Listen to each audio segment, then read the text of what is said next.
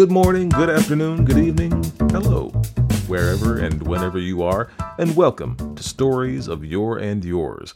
My name is Sean Ennis, and this week I will hold your hand as we travel into the deep, dark recesses of tortured souls.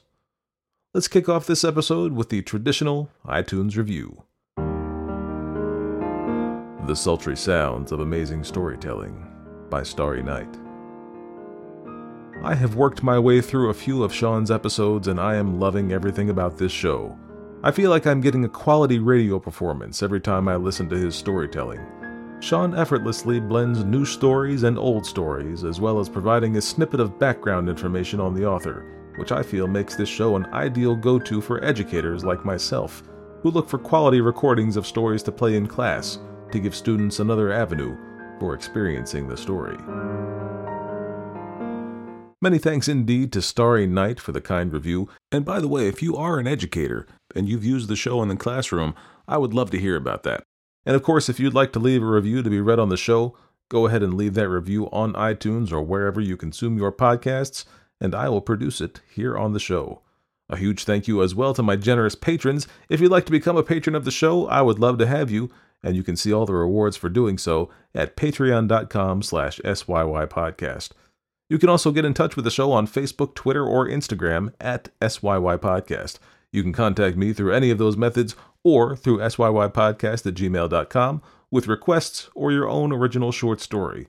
I enjoy talking with everyone, so don't be shy.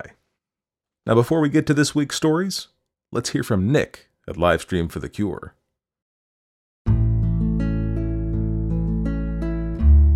I'm Nick. And I'm Justin, and we can't believe it's already time for the 2019 live stream for The Cure. Thanks to our amazing peers, listeners, and supporters, last year we crushed our goal of $5,000 for the Cancer Research Institute. The Cancer Research Institute is funding research into immunotherapy to create a future immune to all forms of cancer.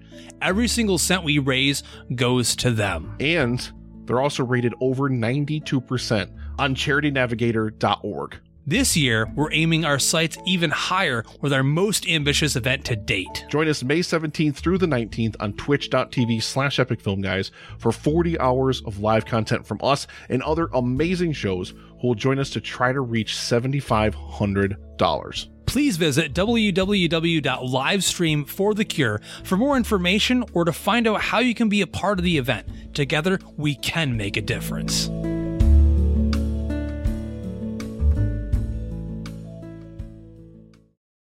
Don't forget, live stream for the Cure will be live, as the name implies, on May 18th, 19th, and 20th, and yours truly will be part of the show. But for now, on to this week's stories. This week, I'll be bringing you two original stories from listeners, which I always enjoy doing very much. Now, a warning at the top of this episode I've done scary stories on the show before, but this week is a little bit different than those. These stories contain some violence, including a scene of domestic violence, and they get pretty dark at times. That being said, the first story this week is called Nature is Cruel, but So Am I, and it's by V.P. Morris. V.P. Morris is an award winning horror and thriller writer. She is the host of the suspenseful audio drama The Dead Letters podcast, debuting in the fall of 2019. She currently resides an hour outside of Manhattan with her husband and hound dog. There will be links to the following in the show notes, but I'll tell you right now you can follow VP Morris at Tea Write Repeat, that's T E A W R I T E, repeat, on Twitter. Her website is vpmorris.com, and you can follow at Dead Letters Pod on Twitter and Facebook as the release date for that upcoming podcast gets closer. As for the story, this will be the first time it has been broadcast or published and a note from the author says that it is a simple reminder that cruelty is a two way street. The second story will be a vignette of sorts, and it's called Awoken. The author of the story goes by Splatter Saint. Splatter Saint says he is currently writing just for fun, as he has a family and a full time job, so writing is a way to relax, despite the subject matter. You can find his stories on splattersaint.wordpress.com, and you can follow him at splattersaint on Twitter, Instagram, and Tumblr. Awoken has been published on the aforementioned blog, but outside of that, this will be the first time it's been broadcast. So, now that we've introduced the authors and their stories, let's move on to this week's presentation.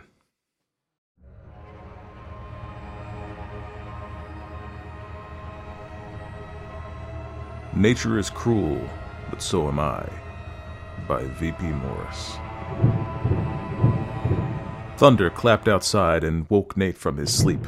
The storm had raged on for three days now, even though the smiling weatherman from the news claimed that the area would receive nothing but sunshine. Liar, Nate said in a half laugh. He went over to the window to see pouring rain. He found himself peering into the dark woods in the direction of where he put her. As he scanned the trees, a black figure appeared in the woods and stood next to his gardening shed. He stepped back in fear and blinked his eyes before looking again. The figure was gone. Must have been a shadow, he thought, though he didn't quite believe himself.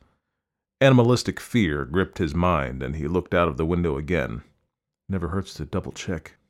His eyes bounced from tree to tree and studied the black gaps in between them. Just as he cupped his hands around the glass to see better, the wicker chair from the patio was stirred up by the wind and rammed into the side of the house, a mere inch from his face. He stumbled backwards. Holy hell! A large crack ran down his window and into the wall exactly where he'd been standing. Nate sprinted downstairs and scoured the contents of his cupboard until he found a bottle of brandy. This'll settle my nerves, he thought as he poured the strong smelling liquid into a glass. Normally, he would feel guilty for drinking before the standard five o'clock mark. It would only impede his job performance. But he wasn't working, so he didn't care. As he sipped from the cup, he felt something bulbous grow under his feet and heard a creaky sound filling the room. Tree roots pushed up from the ground. Their thick, veiny bodies split open the floor and grew bigger and longer by the second. Nate leapt around the roots to get out of their way. From the living room, he stared as they climbed through the floorboards, punched through the cupboards, and strangled the granite countertops and stainless steel appliances. Before he could make any sense of the situation, the electricity flickered and plunged Nate into darkness. The cellar. He'd have to go down there in the pitch black to mess with the fuse box and turn on the backup generator. He used his cell phone to illuminate his path. Taking three steps down, Nate came to a halt as a tree root shot through the wall and blocked his path. What in the world is going on? he muttered. As he climbed over the root, the cell phone went dark. Without the light to distract him, he became aware of the strange sound coming from the basement. It was a buzzing so deep in tone that it could be mistaken for a roar. Something touched his hand. It was little and tickly. Then something wet and long climbed up his arm. His heart leapt in his throat. He didn't want to know what was touching him or what was waiting for him in that basement. Nate took a deep breath to calm himself as he pushed the power button on his phone again. Instead of illuminating the empty storage area, the light washed over a wall of insects, flies, beetles, worms, and maggots were filling up the entire cellar and made one massive lump of bugs. The scent of Nate's body and the glow from the phone excited them. The winged insects took flight and descended upon him while the worms crept up after them, wiggling their way up the wooden step and onto his feet and legs. Nate screamed and clambered up the ah! stairs on all fours. Before he could get to the final step, he heard the same stretching and creaking noise from the kitchen. It was the roots. They burst through the dirt walls of the basement, busting up the fragile wooden steps and knocking Nate back into the pit of bugs. Is this how I'm going to die? Nate screamed into the darkness. He didn't know the answer, at least, not yet. One month earlier. Nature is cruel, but so am I, said Executive Nate Caligari. He was about to put his hands on the conference room table in front of him, but he stopped himself. The glass was painted with oily smears from the fingers of whomever sat in the conference room before him. That's beside the point, said Dipcola International's head scientist, Jim Greenwood. The trees that are overtaking the factory are an important species in the Amazon and are getting closer to extinction by the second. Eh, they help keep a particular species of invasive fungus at bay. If we remove the trees from the factory, the whole thing could become overrun with sticky green fungus. Nate shuddered at the thought of germ infested spores embedding themselves on every surface they could find. Instinctively, he pulled out a wet wipe from its yellow wrapper that proudly boasted kills 99.9% of germs on contact and glided it over the table. If this fungus takes over, Nate began with disdain dripping off every letter of the word fungus, we should be like these disinfectant wipes here. One swipe and bam! No living microorganisms left. Can't you concoct a strong formula of bleach or acid that would wipe off all this fungus? Uh, we could, but that's not the point, the scientist spoke again. We are tampering with a very delicate ecosystem, and a chemical compound of that nature could have devastating effects. We could spend time in the lab experimenting with the formula so we don't have to keep using palm oil, meaning we won't need that fancy factory in the first place. The point has nothing to do with your delicate ecosystems or your experiments. Nate leaned to his side and tossed the used wipe into a plastic garbage bin across the room. The point is increasing our profit margins. If that palm oil plant shuts down, we will be out millions of dollars. I was brought on as CFO 10 years ago for one purpose only to make more money. And as you know, I'm pretty good at it. Shutting down operations and messing with a formula that is a favorite of the American people is a marketing disaster. Pull out the trees, make a formula that will kill the ensuing fungus, and get on with business as usual. The group of men seated at the table nodded in agreement while Jim stared at Nate, his face glowing red. It wasn't the first time Nate threw Jim's ideas under the bus in front of the other department heads. The others at the table ignored Jim's obvious resentment and continued the meeting as they chatted about objectives and fourth quarter goals. Soon, each department head stood up, shook hands with Nate, and left. This is the part of daily business interactions that Nate hated the most. He'd have to press his clean hands to the germy palms of his colleagues who he knew didn't always wash after using the toilet. Feeling the microscopic bacteria already trying to penetrate every cell in his body, he rushed back into his office and squirted a glob of hand sanitizer on his hands and feverishly rubbed them together. You know that isn't helping, a voice said. Nate looked up. It was Jim. Short, fat, balding Jim. Nate hated that little nerdy weasel. What won't help? Nate asked. All the disinfectant you're using. Research is showing that not only is it killing good bacteria your body needs, it's making the pathogens adapt and become stronger. The more you use that stuff, the worse the pathogens get. Jim rocked on his feet, proud of himself for standing up to the towering Nate, a man who was far more handsome at fifty than Jim ever was in his youth. I don't care. If it keeps me from getting sick right now, so be it. Nate dropped the sanitizer back into his desk drawer and slammed it shut. Why did you come up here anyway? I wanted to see if you got another letter, Jim replied. No, not since last week. Nate scowled at him. Wait, how do you know about that? Only me, Steve, and the lawyers know. Word gets around. Jim shrugged and took a few steps forward, causing the fluorescent lighting to cast a glare on his hairless head. What does it matter to you? Nate asked as he stood behind his desk, squeezing the back of his office chair and trying to resist the urge to jump across the furniture and punch Jim in the face. If the company that I work for as Director of Scientific Research and Development is being targeted by some eco terrorist group, I should know about it. This could ruin my career if I'm associated with the damaging practices that the company is responsible for, said Jim. Everything listed in the letters the use of heavy metal alloys, taking water from drought stricken areas, the large palm oil factories all came about before you were hired. How could it be your fault? asked Nate. It doesn't matter if I started it. If I don't do something to stop it, then I'll lose my reputation in the scientific community. Jim's voice became frantic. He rubbed his forehead and started again. If you would just let me work on the formula, I could stop the company from having to use these measures to keep the product going. I, I could work with the resources team to move our water supply to a different location that rarely experiences water shortages. We could address all these concerns, get the person or people to stop threatening us, and get us labeled as a green company. Y- you know, the hipsters will love that. We can't afford to make any changes right now. Maybe in a decade or so, but right now, changing anything would cost us big, said Nate. If you want to make yourself useful, pull the DNA off this. He tossed two letters stuffed back in their tattered envelopes to Jim. We aren't the police. I can't match these with someone in the system, Jim said. I'm not asking for a match, just an idea. Male, female, black, white, young, old, you get the picture. Okay, I'll start on this, but can you at least think about letting me try a new formula? Get together a few focus groups to give their opinion on a new taste? I'll think about it, but first I need those results, Nate snapped. Jim nodded and rushed out of the room. Nate opened his drawer and pulled out the rest of the letters he received. He didn't need to reread them, he knew exactly what they said, but he let his eyes dart over the magazine cutout letters that spelled out their message. We know what you are doing, and we are disgusted by it. By ruining the planet, you are making a very powerful enemy. Do you think this would make her proud? Your mother didn't die a painful death just for you to destroy the world. DIP has three months to stop their harmful actions, or else. The rest of the letters followed a similar message. They were all personal, chastising Nate and asking whether his drowned father or his cancer stricken mother would have approved of his choices. He could feel the rage radiating from the page as they made him think of the day he got the news his father's body had been found on the lake, and another day, five years later, when his mother's weakened immune system gave in to pneumonia while tied up into a million wires and tubes in a dimly lit hospital room. As thick skinned as Nate was, he couldn't stand these memories. The muscles in his neck tightened at the thought of getting another letter. The clock hit five when Beatrice, Nate's assistant, came in with a pile of paperwork in her arms. Mr. Caligari, I'm just about to leave, but before I go, here are the documents that legal needs you to sign, and here is your mail. She placed the documents in front of him and stacked the mail to the side. Do you need anything else? Nate knew that one of the many letters on his desk was one of the letters. He could feel it. He replied, No, that will be all.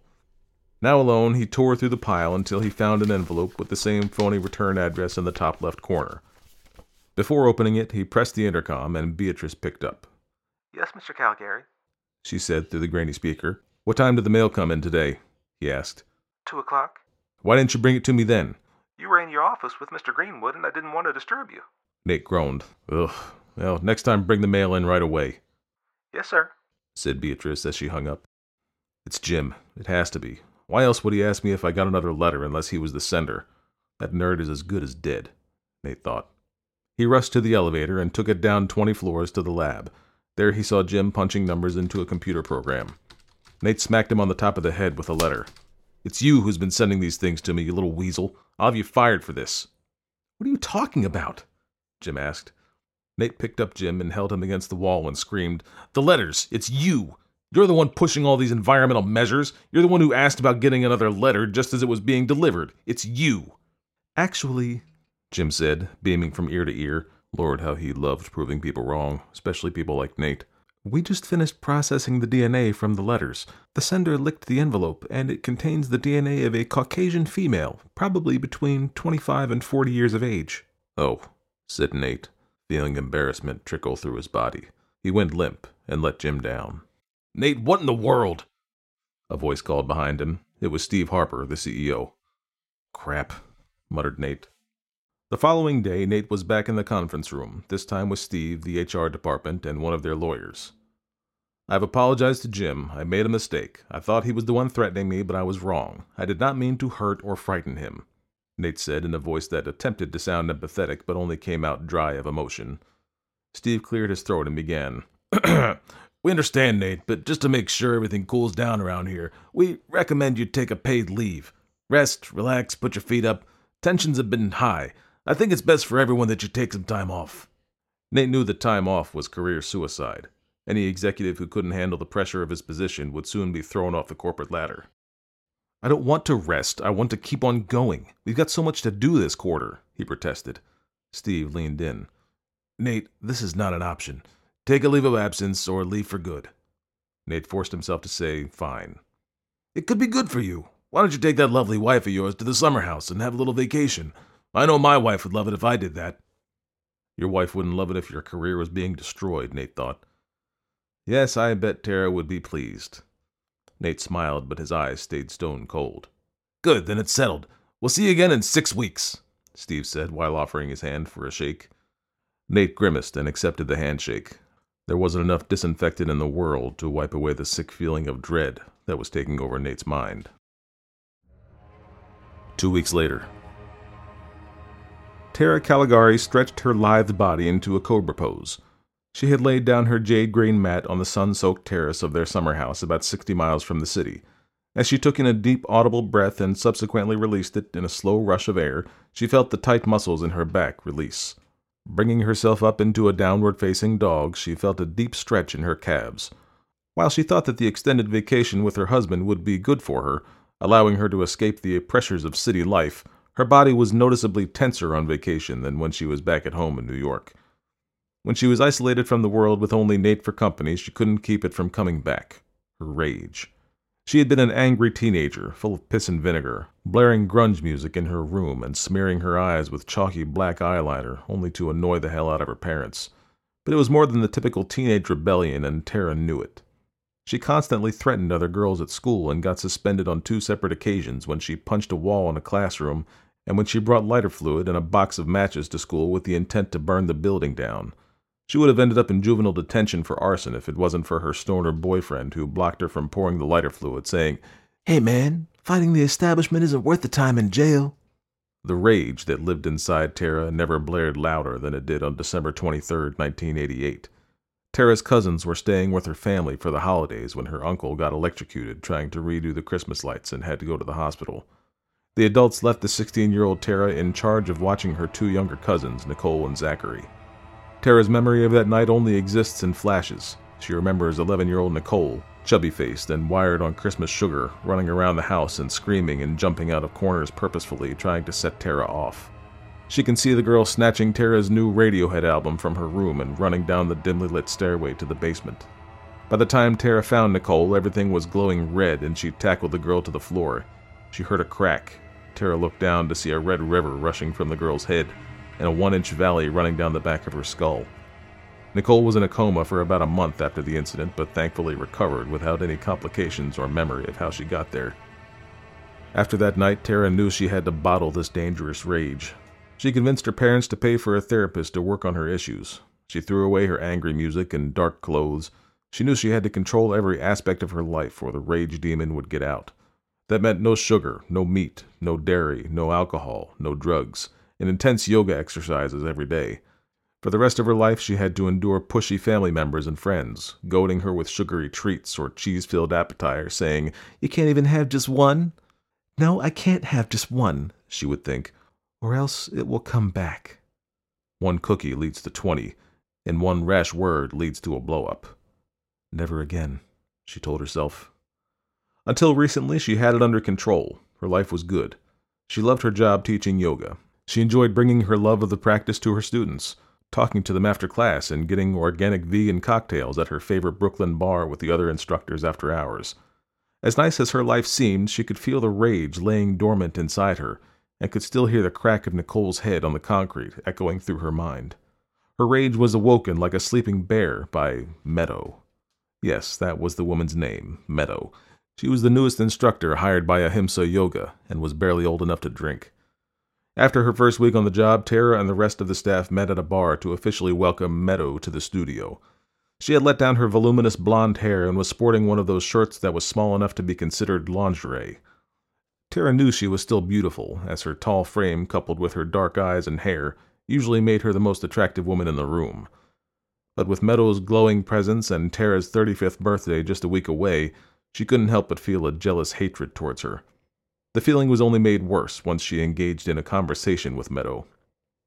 The rest of the staff were chatting out of earshot when Tara found herself alone at the bar with Meadow. I like your top, Tara lied, desperately trying to make conversation. Thanks. I got it from Cotton for the People. It's this awesome little company that makes clothes locally and from all natural fibers. I won't wear anything else. Meadow said, taking her iPhone out to snap a picture of her drink for Instagram. Why's that? asked Tara. People have no idea how harmful those big companies are for the environment. Taking care of our planet is everyone's responsibility. Yes, so true, Tara said. I'm on my condo board and we just installed solar panels on our roof. I also made Nate trade my Mercedes for a Tesla. Meadow let out a mocking laugh. What? Tara furrowed her brow. When you said Nate, you meant Nate Caligari of Dip Cola, right? Yes, he's my husband. And you think that your Tesla is going to save the planet when your husband is one of the few men single handedly destroying it? Meadow laughed. I don't know what you're talking about, Tara told her. You don't know what your husband's company has been doing? Not really. I try to stay out of it. Nate doesn't like to bring up work, so I never push the topic. If I were you, I'd start pushing. Meadow took her drink and left Tara alone. It wasn't just that she was young, beautiful, and self righteous that annoyed Tara so much. It was because Meadow was right. After returning home that night, Tara looked up Dip Cola and found details on all the horrible things they were doing, draining the water supply during a drought, using toxic yet still legal chemicals in their packaging, cutting down miles of rainforest to grow plants for their formula. Worst of all, the majority of this stuff started when Nate was hired about 10 years ago. All of this made Tara's rage start to boil. Nate inadvertently fanned the flames that caused her rage to sick on him like a wild dog. Shortly after Tara's run in with Meadow, she was leaving their apartment to go to a friend's birthday party. She was about to get in a cab when she realized she had left the gift back in the apartment. She went back inside and saw Nate on the balcony taking a phone call. She could hear him say, Oh, she's great. We've got the perfect marriage. Laugh all you want, but believe me, we do. Tara's heart began to melt as she walked forward, wanting to wrap her arms around him. Then he said, It's perfect because I barely have to see her. I'm at work all day. She's doing Lord knows what during the day yoga, shopping, vegan cooking, all that crap. We just meet up at night for a drink, a snack, and a quickie, and then get on with our lives. Tara stood still and listened. That's the beauty of a second wife. They know this is a quid pro quo thing. You don't have to pretend that you're really in love or any of that bull. As quick as the strike of a match, her rage roared back to life. It wanted her to destroy him from the inside out and wear away at his life like hydrochloric acid. With the room slowly turning a shade of red, she crept her way up to the office, took out paper, envelopes, stamps, scissors, and a few old issues of magazines, and snuck out the front door. Now at her summer house, Tara told herself she was getting her rage back under control, but even as she bent and stretched herself through the yoga session, she could feel her anger bubbling up like lava. This isn't working, she said to herself. Tara tucked away her mat and reached for her gardening gloves. There were several plants that needed to be potted before the day was through, and she hoped the act of gardening would calm her down. Yet the rage in her blood only caused her hands to shake as she relocated each plant from its former plastic shell to the new terracotta home. As she reached for that last fluffy pink blossoming plant, she knocked over the fertilizer filled pot into the soggy grass, causing the pot to become covered in mud. That's no good, she said as she lifted up the pot and took it inside to wash it off. As she walked across the kitchen toward the sink, Nate came into the room. What are you thinking taking that dirty thing in here? he yelled. It got muddy, so I was going to wash it off in the sink, she explained.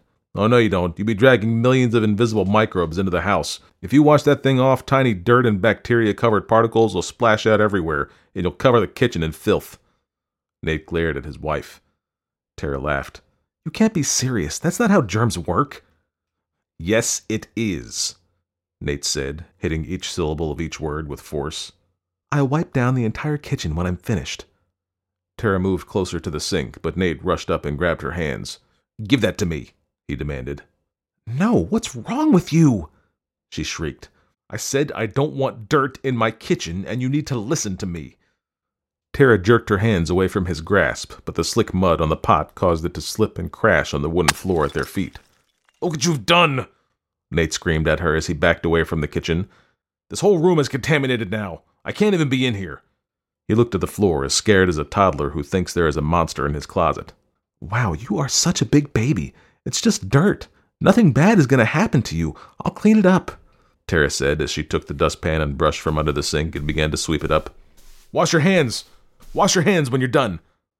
He shouted at her while grasping at the roots of his hair. He could almost see the germs creeping out of the dirt and roaming across his kitchen. Relax. It's not like I dropped a petri dish of Ebola. she laughed. Do you want to see something that'll really freak you out? Look. Tara dipped her finger in her mouth and pushed it into the pile of dirt and sucked the dirt off. That's disgusting! You are a dirty, filthy woman! Nate yelled. He stomped over to the fridge and pulled out a sandwich bag filled with deli meat. How come you can eat dirt off the floor like some deranged animal, but you won't even eat meat? You know, real food. Nate bent down on the ground before her and rubbed the meat in the dirt. Maybe now you'll eat it. He lunged at her and she fell back. He grabbed her head with one hand and shoved the dirt covered meat into her mouth with the other. She spat it out and pushed him away. You're the one that's disgusting. How dare you treat your wife that way? This is part of the reason why I've. She stopped herself. Why you've what? Nate said. His eyes were fixating on her like a predatory animal. Have you cheated on me? No, I've been. I was. I'm the one who was sending you the threatening letters, Tara confessed. Are you kidding me? Please tell me you're joking.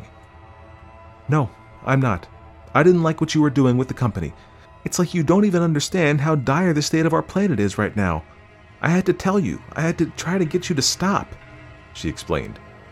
Do you have any idea what you did to my career? This isn't a fun, spontaneous vacation. It's paid leave, possibly a permanent leave. I wouldn't be surprised that by the time I came back next month, they'd either demote me to some lame position or fire me outright. What do my letters have to do with your leave? Tara asked. I thought it was this little prick Jim from the science department who was sending them, so I attacked him. They caught me and they put me on leave. Tara stared at him slack jawed. But it was you. Nate said. Why did you do this? Since when did you start playing little Miss Activist? It's not just about the environment. It's you. I hate you. I know you only married me for my looks, that you never loved me, and now all I want to do is destroy you, she said. Nate's face grew redder by the second as he rose to his feet and rushed at Tara. She turned to run, but he knocked her to the ground sideways. With his full body weight on her, he heard a thud and then a crack, just like the crack Tara had heard all those years ago. He looked down at his wife to see her neck bend at an unnatural angle. He lifted her torso up, but her neck and head rolled and dropped to one side. With barely a moment's hesitation, he dragged her body into the woods and used her big gardening shovel to dig her grave. After he smoothed the earth over her body, he longed for a rest, but he knew there was more work to be done. Nate did not know that when he buried her body, he buried her anger, an anger so powerful that it seeped into the earth and infected every living thing in the area like toxic waste. Her rage slowly leaked into the groundwater and would be absorbed by the thirsty roots of the large oaks that grew around her body. The maggots, worms, burrowing flies, and beetles would consume her anger as they gnawed at her decaying body. It would soon spread like a wildfire until her wrath infiltrated every plant, animal, drop of water, and molecule of air within three square miles of their property. High in the trees, her soul lurked, looking down upon Nate as he cleaned the kitchen with bleach and used her cell phone to send fake messages to her friends, telling them that she decided to leave for an extended international holiday. Around her raging soul, dark storm clouds and gale force winds gathered as she said, Nature is cruel, and so am I. Two weeks later. In the cellar, Nate felt the insects take tiny bites out of his skin. The flies swarmed into his eyes and licked at his tear ducts before he could swat them away. Then a thought crept into his head. These bugs, they are decomposers. They eat dead bodies, like the ones that must have eaten her. At that moment, each fly, worm, and beetle began to spit up. They were vomiting, all of them, throwing up a whitish slime. It's her, Nate thought. It's her. They are throwing up her corpse. Fear spiked Nate's body to move, and he scrambled to get out of the basement. Back in his ruined kitchen, he raced for the door when he felt the ground shake. It was an earthquake of Californian proportions, the earth split the house in two and the front door moved further away from him. The ground tilted, making Nate fall backwards. He tried to regain his footing, but it was no use. He slipped and tumbled backwards down into the dirty basement, where the hungry mouths were waiting for him.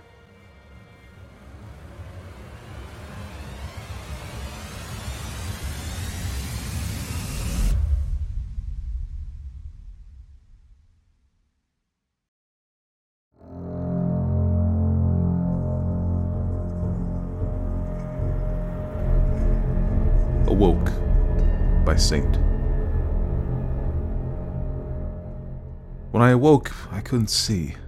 My eyes were open wide, so wide they hurt with a burning dryness. Despite my determination to see, I could make nothing out more than a thick black surrounding. It wasn't until I tried to move that I realized my nightmare was only beginning. I could only bend slightly at the knees, and my arms couldn't reach more than a few inches above my chest. Upon this realization, my breath became short and panicked. The darkness was doing all that it could to suffocate me. My thighs tightened, and calves cramped with their inability to move. My back became pained, being stuck flat and bearing the fullness of my weight. My body felt like it should belong to an old man, weak and twisted with age. A flowing, warm, panicked perspiration coated my feeble body and burned my open eyes. This coffin reeked of my own musty death. My growing fear and that smell so strong caused me to throw up, doing my best to turn to one side so as to not drown in my own sick. I began banging my head on the hard pine lid, trying to add bass to my dry, raw screams for help. I was abruptly blinded by the bright yellow orb that hung comfortingly in the bright blue sky. I stood in an open field where tall golden grass surrounded me, bordered by beautiful green trees. Fell to my knees and hugged the earth. Each thin blade of grass was soft, but at full and healthy attention. I thought deeply of how I could spend the rest of my saved life doing good for others. I would bring joy to the sorrowful, in hopes of removing my memory of the terrible place that almost consumed me. I thought of many happy things until I woke up. My head ached and was now covered in what I can assume was blood. A harsh, metallic smell filled the coffin, adding to my hellish nightmare. I became sick again and pitifully screamed for help. My pants became wet with my own yellow fear and another embarrassing manifestation. In that instant, I stopped, now too weak to continually fight the inevitable. A sea of calm washed over me as I lay there motionless and knowing I had no escape. I had no hope but for death. I had no more strength. The air was thinner now, my breath shallow. I started to drift back to the green grass and blue skies, knowing soon I would be free.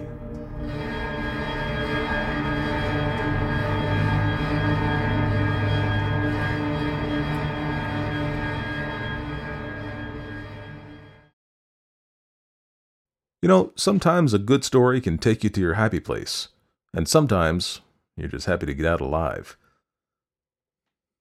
Thanks to VP Morris and Splatter Saint for submitting their stories and allowing me to bring them to you. And remember, if you'd like to submit your story, it's easy to do so. SYYpodcast at gmail.com or at SYYpodcast on Facebook, Twitter, and Instagram. I hope you've enjoyed this episode of Stories of Yore and Yours, and if you did, I would love it if you spread the word in whatever way you see fit. You can also leave a review to be read on the show, or I'd love to have you as a patron over at patreon.com slash SYYpodcast. For a full list of music and sound effect credits, please visit syypodcast.libsyn.com slash blog.